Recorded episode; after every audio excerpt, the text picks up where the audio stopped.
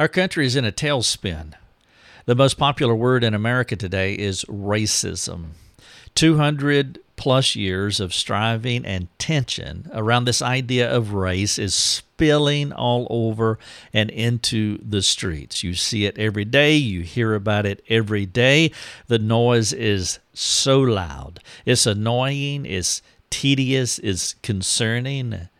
There are some people who are reacting with no filter whatsoever. Whatever is on their minds, whatever is in their hearts, is coming out in their words and their actions. And then there are other people who just want to head for the hills. They want to bury their heads in the sand. And then everybody else is somewhere in the middle, scattered between those two extremes. The question is why are we here? What happened to us? More importantly, what can we do? You're listening to Your Daily Drive. I am Rick Thomas. I'm so glad that you are here. I want to focus on those three questions in this podcast. Why are we here? What happened to us? Most importantly, what can we do? If you want to read this podcast, I would love for you to do it. There's an article on our website with the same title. Here's the title The New Slave Owner is a Liberal paternalistic government. This is an intricate podcast. There's a lot to think about. I have some a bunch of information inside this article. And so, if you just want to spend a week or two studying this article, I would love for you to do that because there's enough information for you to do that and it would help you. My appeal to you is to be engaged in whatever level you can, whatever platform God has for you. It may just be your family, it may be your cul de sac, your neighborhood, your community, your local church. Some of you have a larger platform form, but I, I do appeal to you not to retreat. If you want to see things change, then you have to be part of the change process and you have a sphere of influence however big or small that may be. And I do encourage you that you educate yourself, that you get up to speed on this. I know it's noisy, I know it's loud, I know it's annoying, but you can learn about it without stepping into the hysteria that's going on in our country right now. And maybe this article and this podcast will be part of that process to help you uh, to get your mind around what is going on uh, in our country and actually going on pretty much globally, kind of like the uh, COVID 19 pandemic. Those two things seem to be uh, in lockstep or interweaving with each other, and it's, it's having a universal impact. But I'm speaking mostly of what's going on uh, in America. As always, if you want to talk about any of our content, including this idea of racism, we would love for you to do that. We have free community forums that are brought to you by our faithful supporting community. By the way, uh, Cindy, thank you for your kind note. Uh, that you sent. Uh, thank you for your gratitude for this ministry. I appreciate it. Cindy and Edwin, thank you so much for your kind note. It was quite encouraging. And uh, thanks for being part of our supporting community. And so we have a lot of free resources because of people like Edmund and Cindy, and, and they want you.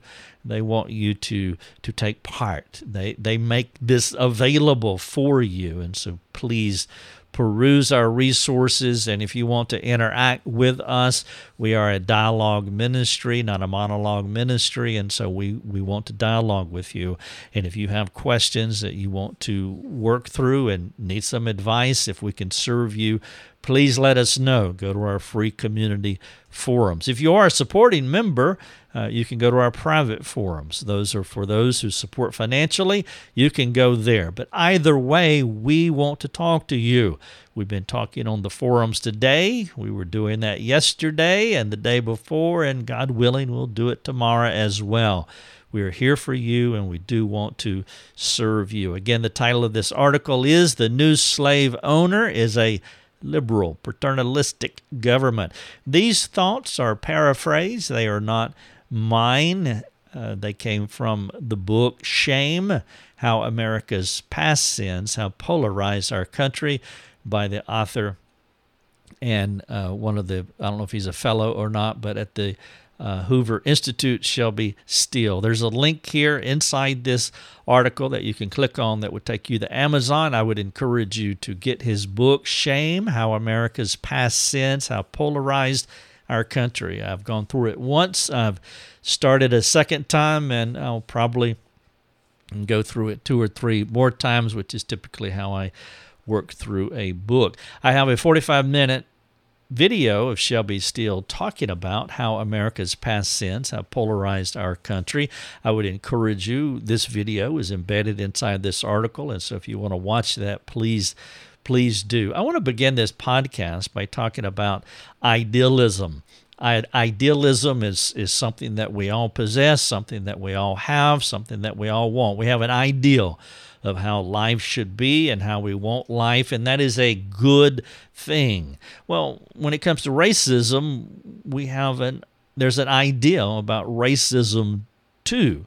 But here's the thing: is that uh, all of our ideals, uh, we're fallen people. So when we think about ideal situations or outcomes or ideas, well, sin stains those things. And so, therefore, we all have an ideal to remove racism, but then you have competing groups who have different views about the truth and the way regarding racism. And because sin penetrates all idealistic perspectives, anyone's best plans and aspirations can take radical turns that can keep us from those ideals and can even deform our good intentions. And so it would be helpful that we, if you tend to be judgmental, overly judgmental about those who talk about the removal of racism and they don't quite see it the way you do, well, again, sin taints everything. And so uh, we, we want to make sure that we judge with humility, that we talk about people with humility, knowing that we have the log in our eye, because even our ideals, whatever they may be, we're talking about racism in this podcast, but all of our ideals are tainted by sin. The civil rights movement, for example, was born out of the ideal that America is a great country. That is the ideal from beginning to end. Uh, the framers of our Constitution wanted. Uh, they believed that America is and will continue to be a great country. And as we move along in the 60s, as I remember, I was alive and I, I remember watching Martin Luther King on television, and he talked about the guiding principles of this country. And similar to the framers of, of our country, it gave him confidence that we would win the fight against racism. This is the ideal. He believed that America was great and it could reach higher because of the Declaration of Independence. It laid out a roadmap for the equality of all people. He believed that, and I believe that too. And even though many of the framers of America's plan for our future had slaves, they inherently knew it was not right and our country could do better. It's kind of like the addict who knows what he's doing is wrong, but understands there's a better way. It is true the stain of sin flowed from the framers' pens as they wrote about an ideal future. Think about that sentence. It is a complex sentence, but it speaks to where we all are. The stain of sin flowed from the framers' pens as they wrote about an ideal future. Mercifully, it was their desire for what was moral that motivated them to press on with this notion that all men and all women are created equal and should have the same rights in this land of the free. America could have stayed a country that promoted slaves, but our forefathers, though guilty, we can acknowledge this. We don't have to tear down their statue to prove it or to affirm it. But no, we can we can admit it. Our forefathers are just like us. They were guilty of the very sins that they were writing against, but they did not waver from the ideal of moving America forward. And that's why it's important when you think about this idea of ideals. There's no such thing as a pure ideal.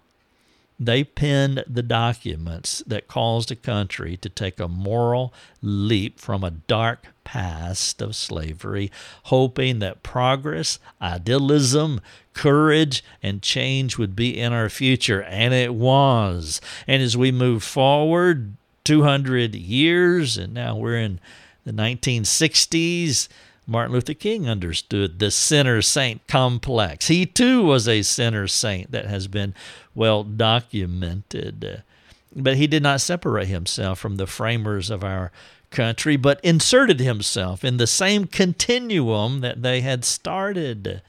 And I trust that you will insert yourself in that same line of progression.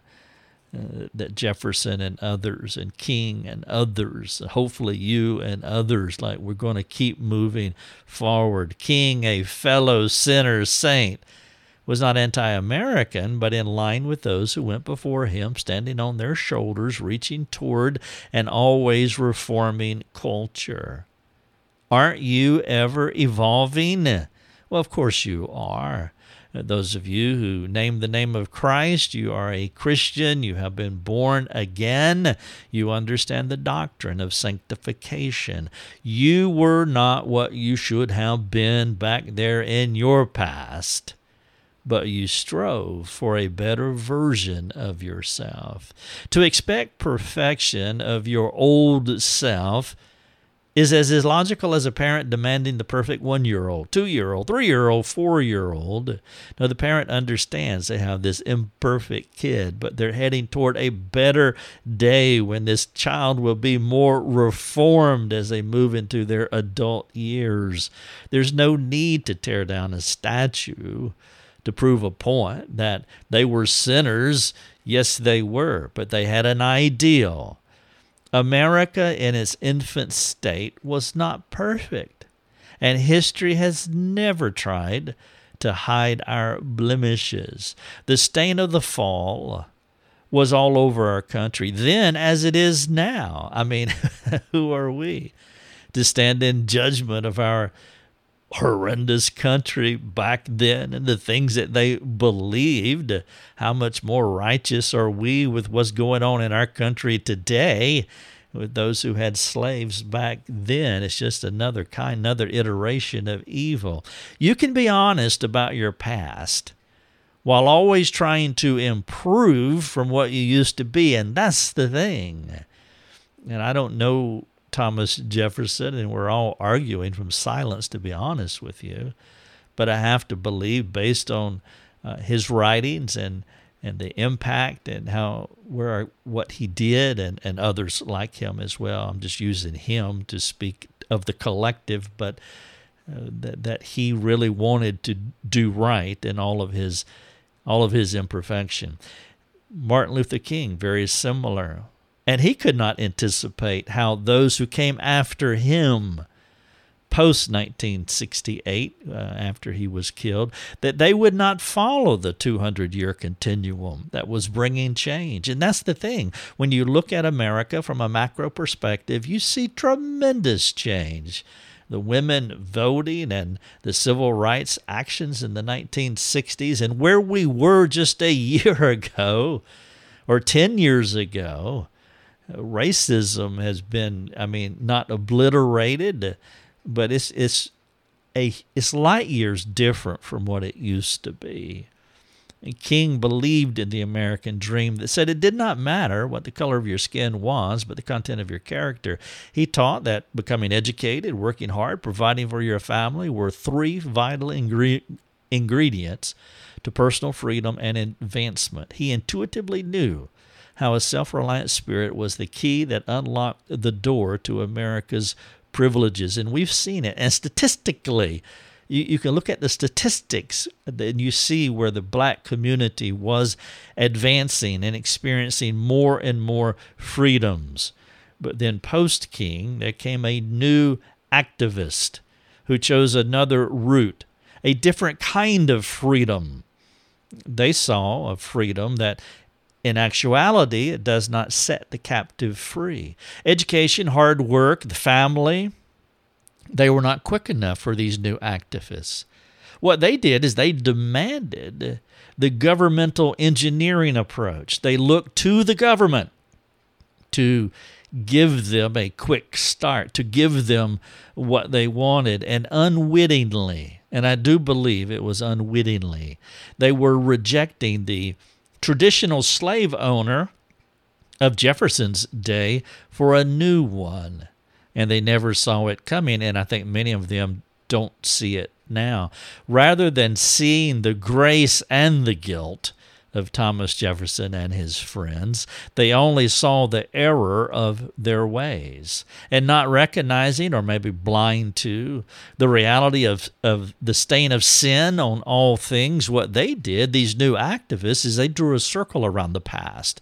And you see that today. They have circled the past, they labeled it as anathema, and they have tossed it into the trash heap. A huge mistake rather than following King, Martin Luther King, on the continuum to newer, unfolding freedoms, they embraced a new attitude that sounds something like this It's all wrong.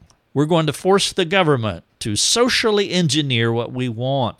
If the government does not give us what we want, we will, we will tear down America. Sadly, they are yet to realize how their chucking of the past and embracing a new slave mentality will take them back into the slavery that they disdain. The irony is appalling as you watch so many Americans, black and white, marching toward the slave blocks of the government. The new activists are bowing to a different paternalistic master. And the potent fuel that feeds their anger is race envy. The new activists, they see a disparity between individuals and demographics. They mandate that racial, economic, and social equality must come now. It's like the newly married couple who demands that they have all the perks and pleasures of their parents without doing the work that brought their parents those things. The American way holds out opportunities for anyone. Now, granted, some people will have more obstacles, but there is plenty of anecdotal evidence to suggest that if you want it and if you're willing to work for it, the chances of obtaining your dream are higher in this country than any other. I mean, there is a reason that people flood to this country, that people want to come to America. America has done a better job reforming itself than any other country in the world. If you look at it like progressive sanctification in the Christian's life, and every country is progressively sanctifying, America has done an amazing job on the uh, progressive sanctification continuum. But there is confusion, and it comes when folks conflate two ideas equality and disparity. You see, Jefferson, King, and others, they pushed for every American to have an equal chance, but that does not mean the results will be identical for every American. That is not possible, it's not logical. When you take a macro view of how America has changed, it's stunning. We've never been so close to equality for all. But if you believe that equality should lead to the same results for everyone, then you're going to stay angry. Think about your own family. And let's say that, like in my family, there were five boys. Just say you have multiple siblings in your family. All of all five of us had an equal chance. But to think that equality and when you com- conflate equality and disparity you're going to have a problem because if you believe equality for all which you should but you believe there should not be a disparity well that's when you're going to get into problems. And so the goal for america is for everyone to start at the same place but there will always be different results after the activists rejected the past as evil, and the only way to make it right was through governmental intervention, America began its descent to where we are today. It's the Great Regression. It's that newly married couple who believes that disparity is a wicked inequality, and the only way to fix it is for someone outside of themselves to give them stuff so they have as much as their parents. The idealism of Martin Luther King that believed America had come a long way, baby, but was not quite there yet it changed to we're going to get there today through governmental engineering. Here's their logic. Their logic says this we're walking away from the hard fought freedom of our forefathers who were black and white, and rather than continue the fight for freedom their way, which is foundational to what it means to be an American, we're going to embrace an entitlement attitude. And the weapon of choice for the post king activist is white guilt. There is truth in the word guilt because many who went before us were guilty of horrendous acts of racial violence against black Americans. No rational person would deny this truth. Saying that some people, saying that some white people are guilty is absolutely accurate. Labeling every white person in America, past and present, as guilty, well, that's an overreach that will incarcerate both whites and blacks if you're going to take that position. And so, with redrawn battle lines, it was no longer a fight for freedom through hard work, educational advancement, and strengthening the black family. The new activists placed their hopes in manipulating white people into contrition, hoping these gaslit guilty folks would do their bidding through governmental privilege. They mixed real guilt with gaslit white guilt, which produced their sense of entitlement. The evolving freedoms that Martin Luther King led a generation to shifted toward a fixation on the government to bring about equality for all. King distanced the black community from the slavery that depended on the benevolence of their masters. The new activists moved the cause away from Amer- America's moral progress by swerving toward the government as the new master that would bring the long awaited equality. The old time slave was dependent on his master. The postmodern black slave is hitching his chain to the government they make their appeals to the predominantly white paternalistic congressperson to give them a handout. The detrimental irony of this handshake with the devil is that the modern slave owner, the paternalistic congressperson, does not generally love the black person. They don't the white liberal is using the black person to assuage their white guilt while keeping the black community in bondage to their programs, which keeps the master in charge and the black person enslaved.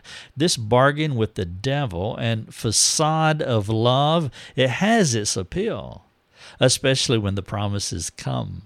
I mean, who doesn't want free stuff? It's sad to watch each politically liberal minded person fall all over themselves to give more free stuff than the last liberal person. It's liberal one upmanship as the sympathetic, I put that in quotation marks, paternal leader proves their sorrow over the past by giving out more to those who believe they are entitled. The black person who bows to the governmental masters believes it's an advancement in morality. It's not, it's a lie. The master is catching the slave all over again. In blindness, the black person applauds the paternal government for giving them what they wanted. The white person experiences vindication for their white guilt, and the black person senses equality. But it's not the black person continues to be small in this revamped liberal ecosystem. But there is more irony. The entitled blacks and paternal liberals blame the conservatives for where we are. It's incredible how liberalism gave us the KKK and other oppressive groups and initiatives, and it was the conservatives who fought along with the blacks for their freedom. But this new pact with the new activists, with the devil, this new pact with the devil, it is complete. It goes like this. The entitled black looks to the predominantly paternalistic white politician, and then both groups blame the conservatives for how messed up our country is today. The surreal truth, and surreal is the only word, surreal is the best word uh, to think about this. The surreal truth in this political power play is that conservatives don't want to rule over blacks. I'm a conservative, and I can speak for scores of my conservative friends who don't see black people as inferior or unequal. We see them like us. In America, we see them as Americans. We believe in cooperating with others to help each other gain all of our aspirations. Conservatives embrace equal freedom to everyone, which puts destiny in the hand of the worker to become whatever they desire. From George Washington to Martin Luther King, our country was, was making tremendous progress. Despite our sins, our moral advancement was happening. Of course, here's the this may be the heart of the issue. The moral advancement, the progressive sanctification of our country, to use that language, it was happening, and that created a problem for the liberal power brokers. You see, the only way a liberal power broker can survive is to make promises, give away free stuff, and create a dependent class. If equality did come, there would be no place for the liberal. They need our country to swerve off the path that we were on from Washington to King. If freedom did ring, they would be out of business. And so they had to change things, which they did in 11 sequential steps. I want to lay them out for you. And again, you can read this article if you wish. The new slave owner is a liberal paternalistic government. Here's the 11 sequential steps that the uh, liberal power brokers had to they it had to happen for them to stay in business. Number 1, the liberal gave a fake admittance of their white guilt about white privilege, which is so ironic because they keep getting richer and richer. They don't feel guilty and they don't feel benevolent. They're not giving up their money. Number one, the liberal gave a fake admittance of their white guilt about white privilege. Number two, they mapped their confession over every white person, past and present. Thus, everybody's all white people are guilty. And they promote that message. Number three, it emboldened the black person, and the black person, the emboldened black person, accepted their apology. Number four, the black person demanded penance in return for their confession. Penance is another word for entitlement. Number five, the white liberal agreed and promised the moon, one moon at a time.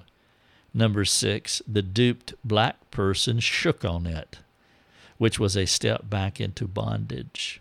Number seven, the liberal felt exonerated for their past sins. Number eight, the black person is grateful for the handout. Number nine, the liberal is still the master. Number 10, the black person is the slave. Number 11, the disparity between the whites and blacks widens. Racial problems are complicated and they won't change anytime soon. Though there will never be perfect harmony in a sin cursed world, we can get back to making progress. The progress that, that if you're over 20, maybe 30 years old, you felt the progress. You knew the progress 10, 15 years ago. My appeal to you is to think less globally about the problem what you see on the internet and to think more personally. It's easy to be swept away with the problems you see in the media. It's wiser to step away from that noise and focus on what you can change. I have a series of questions here at the end of this podcast. Again, the title is The New Slave Owner is a Liberal Paternalistic Government. I would love for you to work through these questions. I'll share one with you now with this idea of stepping away from the global nonsense that you hear every day and think more personally and practically with where you live. Number one, examine your heart for any hate toward any person. And when I say that, I'm talking about a black person, a white person, a friend, a frenemy, an enemy, a family member, a spouse, a parent, a church leader, etc remove hate. Examine your heart for any hate toward any person. Just doing that can be so radical. I have some other questions here, and I'd love for you to read those. You can find them on the article. Thank you for listening to the podcast. As always, if you want to talk with us, let us know.